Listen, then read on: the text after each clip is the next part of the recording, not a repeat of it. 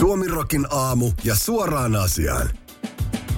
Maantiepyöräilyn Ranskan ympäriajossa joukkokolarin aiheuttanutta katsojaa etsitään yhä ranskalaislehti Le Eguip uutisoi. Suomessa asiasta kertoo Helsingin Sanomat. Landernön kunnan Santarmi on pyytänyt silminnäkijöiltä havaintoja kyltin kanssa liikkuneesta keltatakkisesta naisesta, joka kaikkosi tapahtumapaikalta kolarin satuttua. Onnettomuus tapahtui Tour de Francein ensimmäisellä etapilla lauantaina, kun nainen poseerasi tien varressa liian lähellä pyöräilijöitä ja osui pääjoukon kärjessä ajaneeseen Tony Martiniin. Tour de France ryhtyy tapauksen vuoksi oikeustoimiin, kertoo Cycling News-sivusto. Haastamme tämän huonosti käyttäytyneen naisen oikeuteen. Kilpailun johtaja uhosi aiemmin sunnuntaina ja ympäriajon järjestäjäorganisaatio ASO teki niin myös myöhemmin sunnuntaina. Suoraan asiaan. Suomirokin aamun tietojen mukaan kyltin kanssa poseerannut nainen oli kyllä lähellä jäädä poliisin haaviin, mutta tämän hypättyä pakoauton kyytiin kukaan ei saanut häntä enää kiinni käytössä olleella polkupyörillä. Amazonin toimitusjohtaja ja perustaja Jeff Bezos on tällä hetkellä maailman rikkain mies. Häntä ei sen vuoksi pelkästään ihailla, sillä Bezosta on myös kritisoitu ainakin Amazonin työpaikka-ilmapiiristä ja työntekijöiden puskemisesta äärimmilleen. Muropaketti kertoo, että Besosin aikomuksena on matkustaa 20. päivä heinäkuuta avaruuteen hänen omistamansa Blue Originin tehdessä ensimmäisen turistimatkansa avaruuteen. Matkustajien joukossa on sekä Besos että hänen veljensä Mark, yksi huutokaupan kautta 28 miljoonalla avaruuslipun hankkinut raharikas sekä myöhemmin myöskin ilmoitettava tuntematon matkustaja.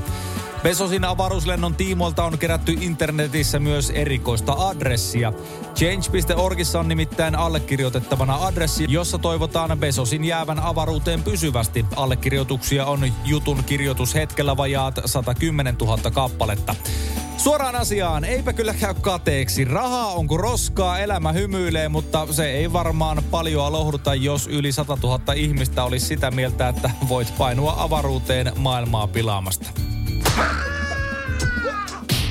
Rattiraivo yltyi väkivallaksi kauppakeskus Sellossa Espoossa tammikuussa 2020, kun BMW ja Mercedes-Benz melkein kolaroivat keskenään parkkihallissa. Jälkiselvittelyssä Mersuseurue kävi Bemarissa olleen mieskaksikon kimppuun. Toista miehestä lyötiin ja toista syljettiin kasvoihin. Lisäksi Mersuseurueeseen kuulunut mies kävi puhkomassa Bemarin renkaat. Seurueilla oli erilaiset näkemykset läheltä piti tilanteen synnystä. Bemarissa olleiden mielestä Mersu oli tullut tielle kolmion takaa, kun taas Mersuseurueen mielestä Bemari oli kiihdyttänyt yllättäen hidastelta ja melkein ajanut päin. Asiaa käsiteltiin äskettäin Länsi-Uudenmaan käräjäoikeudessa. Käräjäoikeus tuomitsi lopulta kolme Mersuseurueeseen kuulunutta miestä päiväsakkorangaistuksiin, jotka ovat suuruudeltaan 180-240 euroa. Suoraan asiaan, jotenkin en yllättynyt yhtään, että tässä tapauksessa on kyse juurikin Mersu- ja Bemarikuskeista. Jos ei osaa risteyksessäkään vilkkua käyttää, niin eihän sitä tiukassa paikassa herra vastakkain ajaessa myöskään pääse toista ohittamaan. Suomalaispanimo Sinebrikov tuo markkinoille uudet karhu-oluttölkit, joissa otetaan vahvasti kantaa Suomen kritiikkiä herättäneeseen translakiin. Asiasta kertoo MTV Uutiset.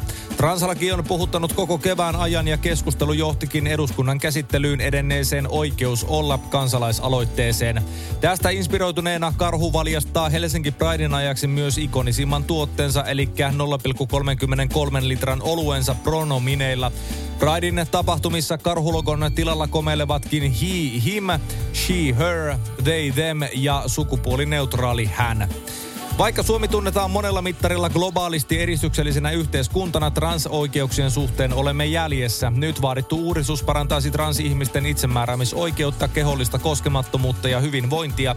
Sinebrikoffin tiedotteessa todetaan. Sinebrikoffin mukaan kannanotto tulee varmasti jakamaan mielipiteet, mutta se ei yritystä haittaa. Suoraan asiaan, tämä on kyllä nyt paha. Ei siis mulle, vaan niille someöyhyille, jotka huutaa transalakia vastaan ja kittavat kesäisin tölkkikaljaa ja syövät maggaraa. On se nyt perhana, kun nämä öyhöt ei voi enää edes kaljaa juoda. Voimia tämän koettelemuksen keskelle. Krapulaiseen voi iskeä muukin kuin pizzan himo. Kohonnut seksuaalinen halukkuus on täysin normaalia kosteanillan jälkeen, kertoo Ilta-Sanomat. Näin sanoo myös ainakin seksuaaliterapeutti Tiia Merikanto verkkokauppa Sinfulin tiedotteessa. Monilla on varmasti omakohtainen kokemus siitä, kuinka krapulassa haluttaa tavallista enemmän. Se ei ole pelkkä uskomus. Alkoholi vaikuttaa ihmisten toimintaan, mutta myös hormoneihin. Pienikin määrä alkoholia nostaa testosteronitasoa myös naisilla. Testosteroni taas lisää seksuaalista halukkuutta, Merikanto kertoi tiedotteessa aiemmin. Toisaalta halukkuutta voi osaltaan selittää se, että ihmisten hormonitasot ovat tavallisestikin aamulla korkeimmillaan. Taustalla voi olla myös muisto edellisestä illasta, kun seksi ei humalan vuoksi onnistunutkaan. Seksuaalinen lataus ei ole päässyt purkautumaan, joten se toteutetaan aamulla. Myös kosketus ja läheisyys lievittävät krapulan tuomaa kurjaa oloa lisätessään elimistön mielihyvä hormoneja. Suoraan asiaan. Sehän se on kaikista parasta, kun edellisenä iltana on känässä hakenut pizzan ja nukahtanut se tyynynä yön kähmässä ja aamulla sitten supisee siinä majoneesit ja pepperonin palaset naamalla morsiammalle, että oisko mitään kuin äh, vähän panettas. Romantiikka, se ei ole kuollut. Eduskunnan täysistunto äänestää tänään siitä, että irtisanotaanko valtion talouden tarkastusviraston hyllytetty pääjohtaja Tytti Yliviikari virastaan. Eduskunnan kansliatoimikunta päätti eilen esittää Yliviikarin irtisanomista.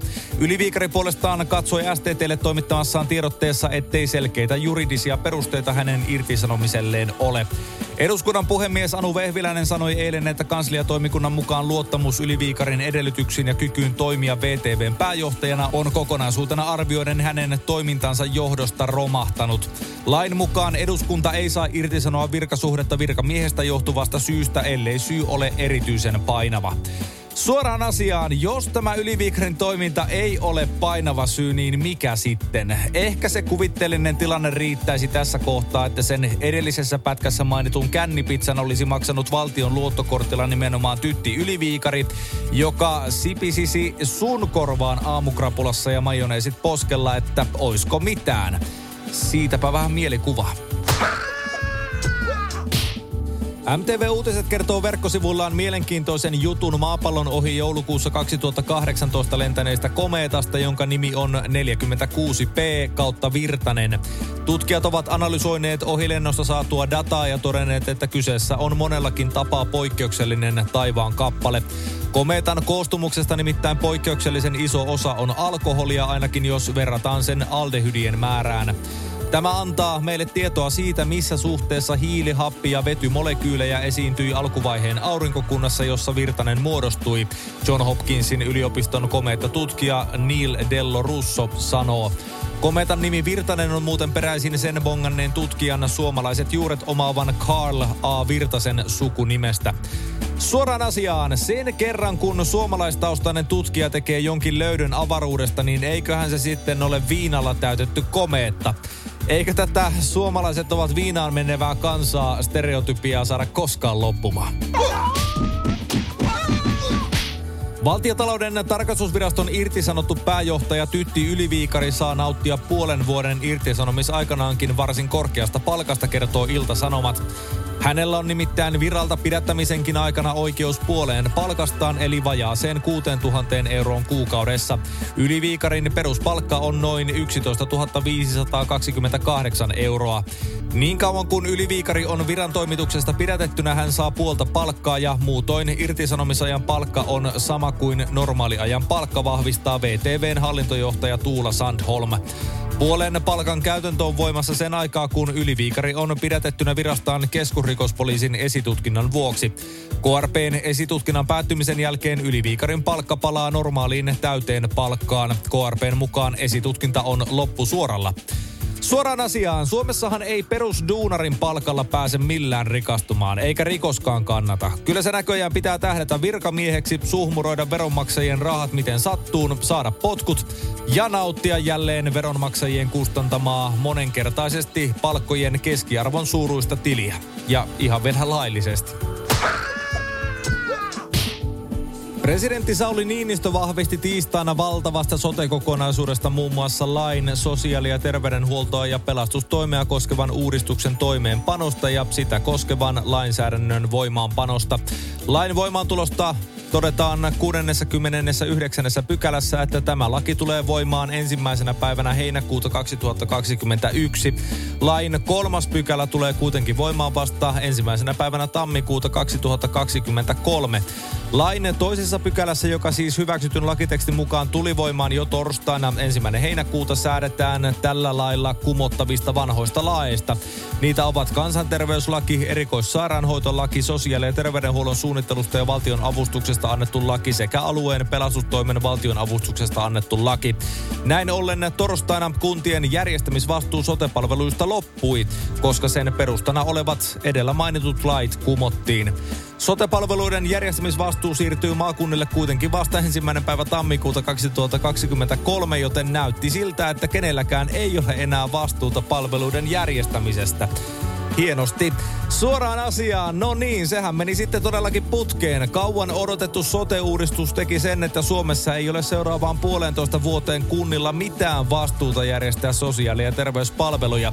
Toisaalta taas, jos ei ole palveluja, niin niitä ei voida järjestää huonosti myöskään. Eli silleen ajateltuna nyt on kyllä kai parhaat mahdolliset sote-palvelut sitten käytössä. Vanhoillis-lestadiolaisen herätysliikkeen vuosittainen suurtapahtuma Suviseurat alkaa tänään virtuaalisesti. Koronaviruspandemian vuoksi suviseurat järjestetään tällä kertaa virtuaalisena radiossa ja verkossa. Seuralähetys tulee Reisjärven kristilliseltä opistolta. Suviseurat on järjestetty Reisjärvellä edellisen kerran vuonna 1968. Suviseurat ovat Pohjoismaiden suurin hengellinen tapahtuma. Viime vuosina suviseurossa on käynyt noin 80 000 ihmistä.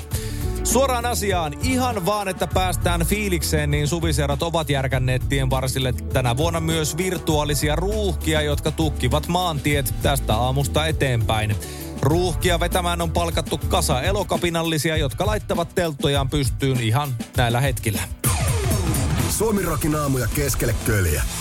Ja ehkä vähän siihen siivuunkin pikkasen.